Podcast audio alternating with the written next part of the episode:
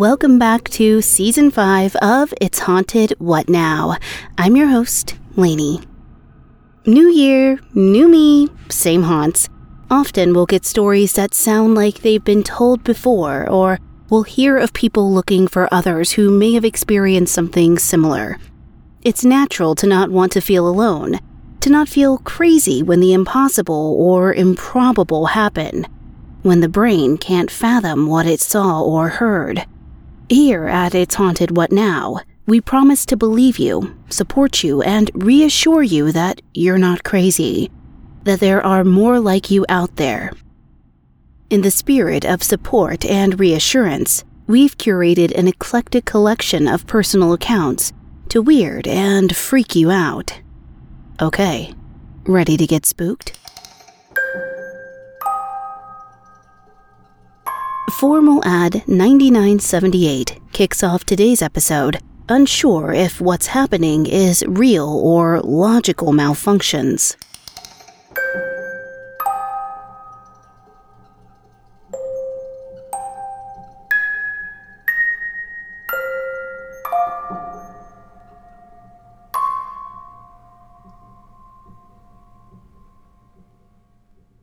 My wife and I have been living in a townhome for a little over a year. There have been a few strange things here and there that I've brushed off as just normal things. Items falling from the pantry, dishes shifting in the sink, strange sounds, the kind where my wife says, What was that? And I have no idea, but brush it off as nothing. Fast forward to the present. We have a newborn, and I installed motion sensor LED lights under the bed so it's easy to see where we're going when we get up with her in the night. I've noticed that these go on randomly, or I'll walk upstairs and they're on with no one in the room. Same with the Nanit camera, saying there's motion detected when no one is upstairs. I've just chalked it up to shadows activated it, or something else logical must have activated it. We also put up our Christmas tree this weekend, but Sunday morning I woke up to the top half of the tree lights being burned out. Okay, that's weird, but what are you going to do? Then later that night, we're on the couch and watch the middle section of the tree lights get really bright. I mean, way too bright for a normal Christmas tree light. And then they completely burn out. Each plastic bulb had scorch marks on it. Okay, so that's weird, but it must just be a wiring thing. Here's where I need input. Tonight, I went into the nursery upstairs, the room across ours where we do a lot of diaper changes, feedings, etc. She doesn't stay in there on her own yet because she's so young. However, she and I went in to get a bottle going, and then I noticed a flashing pink light from the closet. The room is pitch black, so I had no idea what it was. I turned the light on, and they were light up rain boots for when she gets older, activating on their own. I have never seen that happen ever and honestly forgot they were there. We were nowhere near them, and I wasn't walking at the time, thinking maybe my footsteps triggered them. The baby had fallen asleep, false alarm on the bottle, so I promptly took her back to our room across the hall and put her in the bassinet right next to my side of the bed. Not long after that, the motion detector lights from under the bed started going off at least four times. The sensor to activate these lights is right next to my side of the bed and the bassinet, meaning whatever was triggering the lights would have had to be right next to us. The floor would light up for 30 to 45 seconds, go black for 15 to 30 seconds or so, and then go off again. It was bizarre. I grabbed my baby and pulled her up to me because I was just getting a weird feeling. She's still sleeping on me, I don't know if I will sleep tonight. There was just something off putting about it. If anyone has any information on whether or not I'm looking too much into this, or if there's something here, please let me know. 7:30 a.m. update. The light up shoes kept going off throughout the night when I had to go in that room to get a bottle or change her diaper. So much so that I started to think they were just bugging out. Now that I'm in the room this morning, they aren't lighting up at all on their own. Does not give me a great feeling. Doesn't feel like anything sinister, but was somewhat off-putting. 1:30 p.m. update. Further clarification. This morning when the light up boots weren't flashing, I picked them up and hid them on the ground. I wasn't getting any response, so I started to think they had just bugged out and the batteries were dead. Later this afternoon, I went into that room to change a diaper. I took some of your advice and said the words, You're not welcome here, please leave, and the boots lit up once. I absolutely kid you not. The next words out of my mouth were, Oh, Jesus Christ. I changed the diaper quickly, turned back around to the boots, and said again, Whoever you are, whatever you are, please leave us alone. Whether you mean us well or not, please leave. You are not welcome. And again, I kid you not, the boots lit up once. I don't know if that was an acknowledgement or an FU. Time will tell. Any other thoughts are welcome.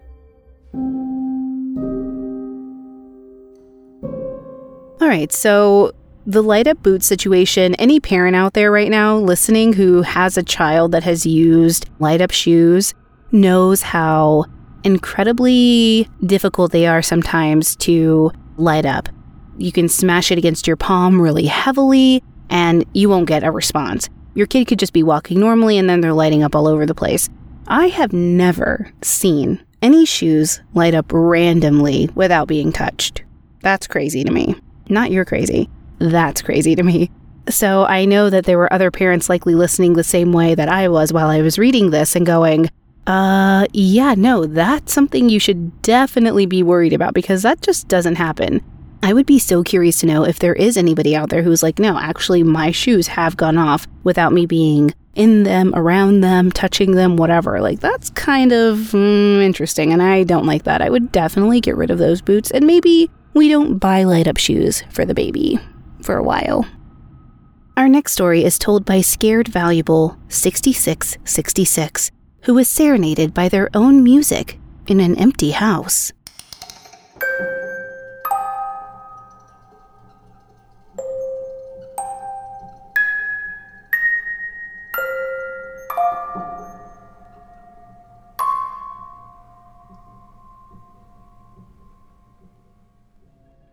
Moved into my house about three months ago, and some weird things have been happening.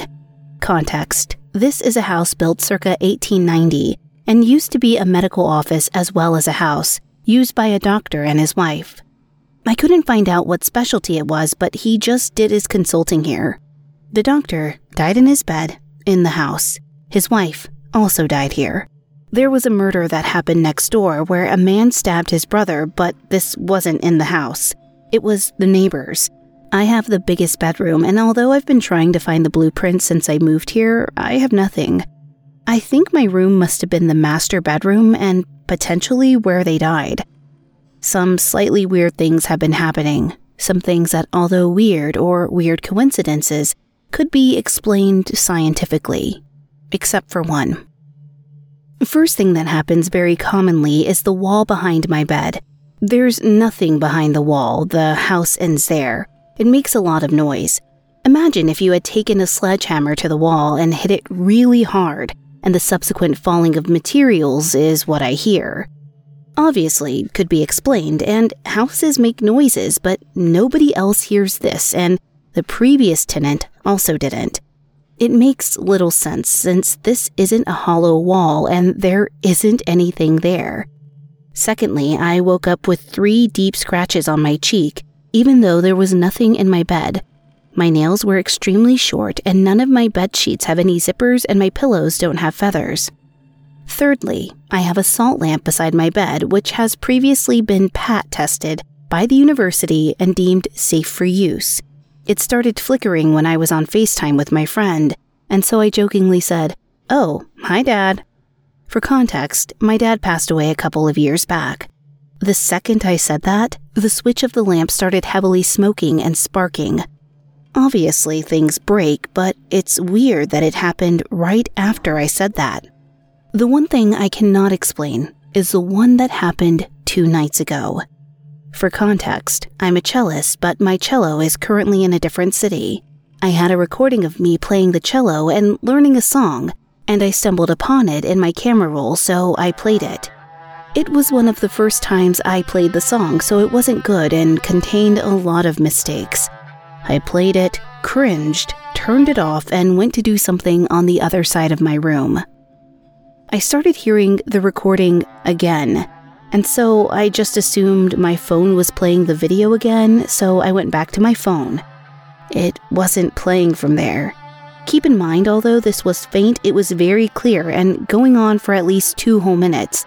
It wasn't a cello rendition of the song, it was specifically me playing with all the mistakes. I didn't think much of it and assumed it was my laptop because I have them connected. I went back and it wasn't coming from my laptop. I assumed it was my AirPods, so I found them and they were dead in their case and the sound wasn't coming from there. I turned my entire room upside down trying to find where it came from with no luck. I have no other technology in my room, and although it's a big room, an echo wouldn't last two minutes and wouldn't be so clear. And after around two minutes, it stopped, and I was a bit freaked out but calmed myself down. I started speaking to my friend and was sending a voice note explaining the situation. The second that I started explaining, my room went from pretty warm to freezing within a second.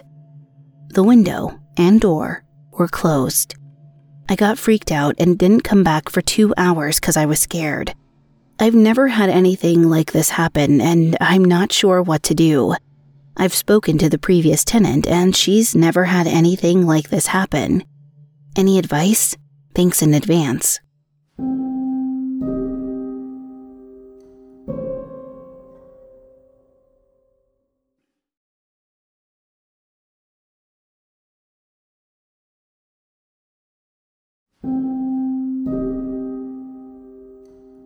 No advice, no idea, just cringe.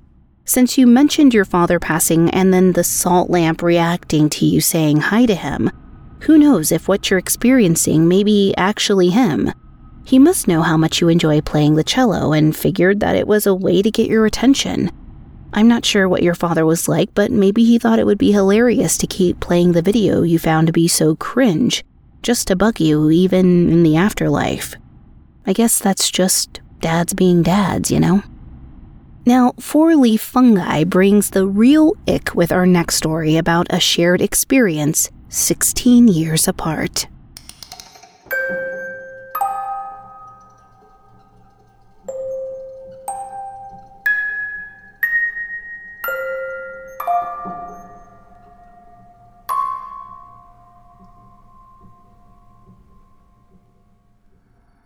I grew up in an old house. It was a little over a 100 years old when I lived there as a kid in the early 2000s. I'm 24 now, and my half brother is 8. We had a handful of odd experiences there, including cabinets opening in the middle of the night, stacks of plates and cups being dumped onto the counter and floor, the treadmill turning on by itself with no one near it. But the one that really stands out to me is this. When I was a toddler, so three or four years old, my bedroom door faced the corner of the hallway, which had a small glass ceiling lamp. One night, when lying down for sleep, I very matter of factly said to my mom, can you leave my door open a little bit so that I can see the gray man and the sad little boy in the hallway? She obviously was pretty freaked out, but asked me what I meant. So I added, The gray man hangs from the light on the ceiling, and the sad little boy walks up and down the hallway. She says I was not scared or weirded out or anything, just super straightforward about it. And I clearly was curious to see these figures. Otherwise, why would I ask for the door to stay open? Anyways, I guess I eventually stopped seeing these hallway figures, and it was just a story that would come up every once in a while in my family. Until 16 years later, when my half brother was the same age I had been when I had these experiences. One night, while my mom tucked him in for bed, his room was down the hallway from my old room, so the doorway faced into the same hallway. He casually said, Oh, there's that little boy again with a shrug while glancing out into the hallway. My mom was understandably even more freaked out this time and asked him what boy he was talking about. He just answered, The boy that walks in the hallway. Again, very matter of factly as I had done, not scared or concerned at all. I just think it's so interesting that we both seemed to see a young boy in the same hallway and had similar reactions to it I have always wondered about it and wish that I could remember what I saw or had more details about it. I just remembered it and figured I would share it here and see if anyone else has any thoughts or similar stories.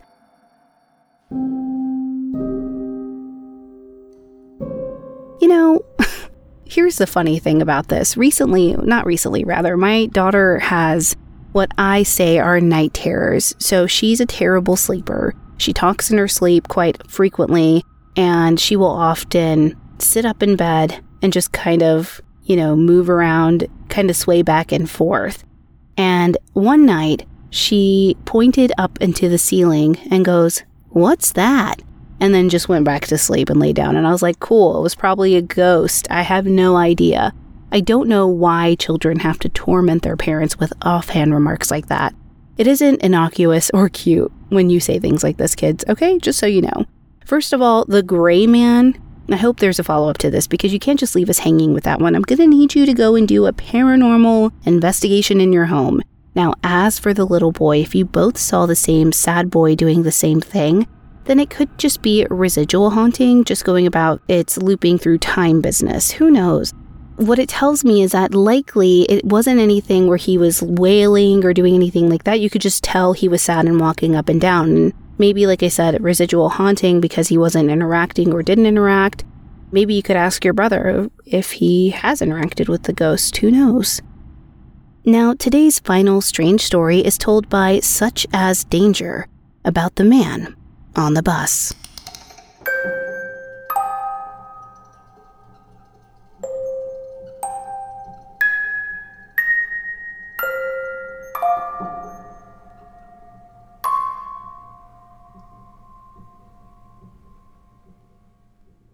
I was on the bus during the late hours of the evening, and it was only me sitting on the bus. This happened very recently, so the story is still clear in my mind. Nothing was special or had stuck out to me about this trip until after a few stops. This man got on the bus and decided to sit next to me. I felt quite confused as there were many seats around me that he could have chosen elsewhere to sit.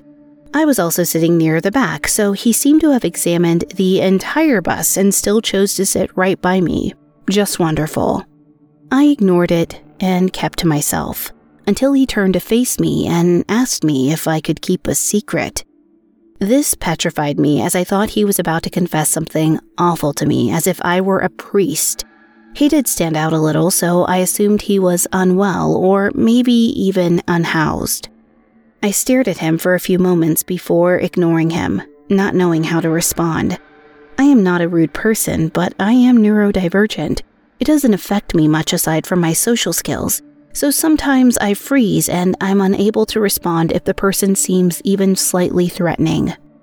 He kept pestering me and asked me again if I could keep a secret, and I stared at him and tried hard to convey fear with my eyes to try and imply that I was uncomfortable and maybe not the best person to share whatever he had to say. I don't suffer from anxiety, so that's not the case. I simply don't communicate well. So after he asked me a few more times, I just said, yes. He smiled and pulled out something from his jacket, and my first thought was that it was shiny and square. Then he held it close to his lap, sort of secretly, even though there was nobody around. There were laminated photographs of machines and paperwork, and I kind of laughed awkwardly and said, That's nice. I understood this was some older, troubled man, so I tried to be polite until he pulled out a photograph of a man wearing the outfit that I have seen local officers wear. The man in the photo was lying face first on the ground in what I assumed to be his own blood. My heart sank and I looked up at the man again. He had stopped smiling, which made me even more confused and scared. He told me that he wasn't from this time and that he had successfully built a time machine and had wound up here, but there were government officials trying to stop him.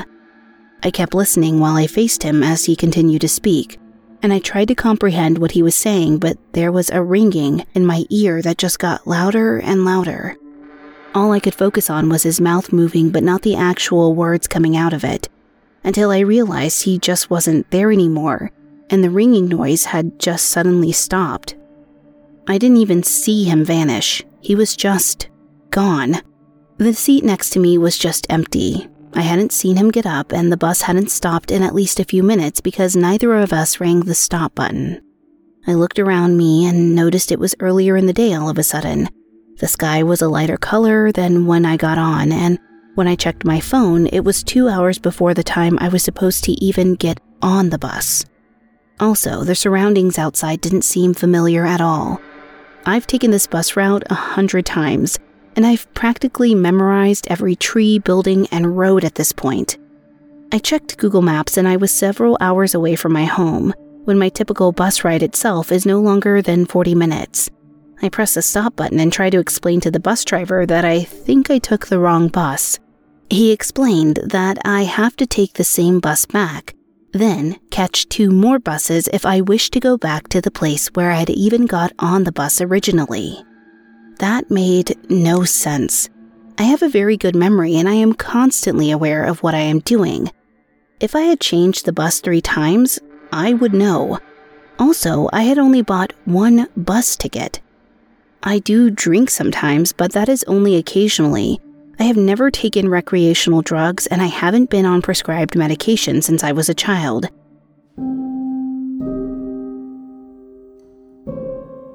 Okay, well, we thank you so much for you coming to us with your story because that was a wild ride, pun intended. It was like a glitch in the Matrix. And let me tell you, as soon as you said you were the only one on the bus, I knew this was going to be a creepy story. Of course, he had to sit right next to you when there was a whole bus available. And after my initial heebie jeebies were off, my first thought was that this man somehow made you time travel.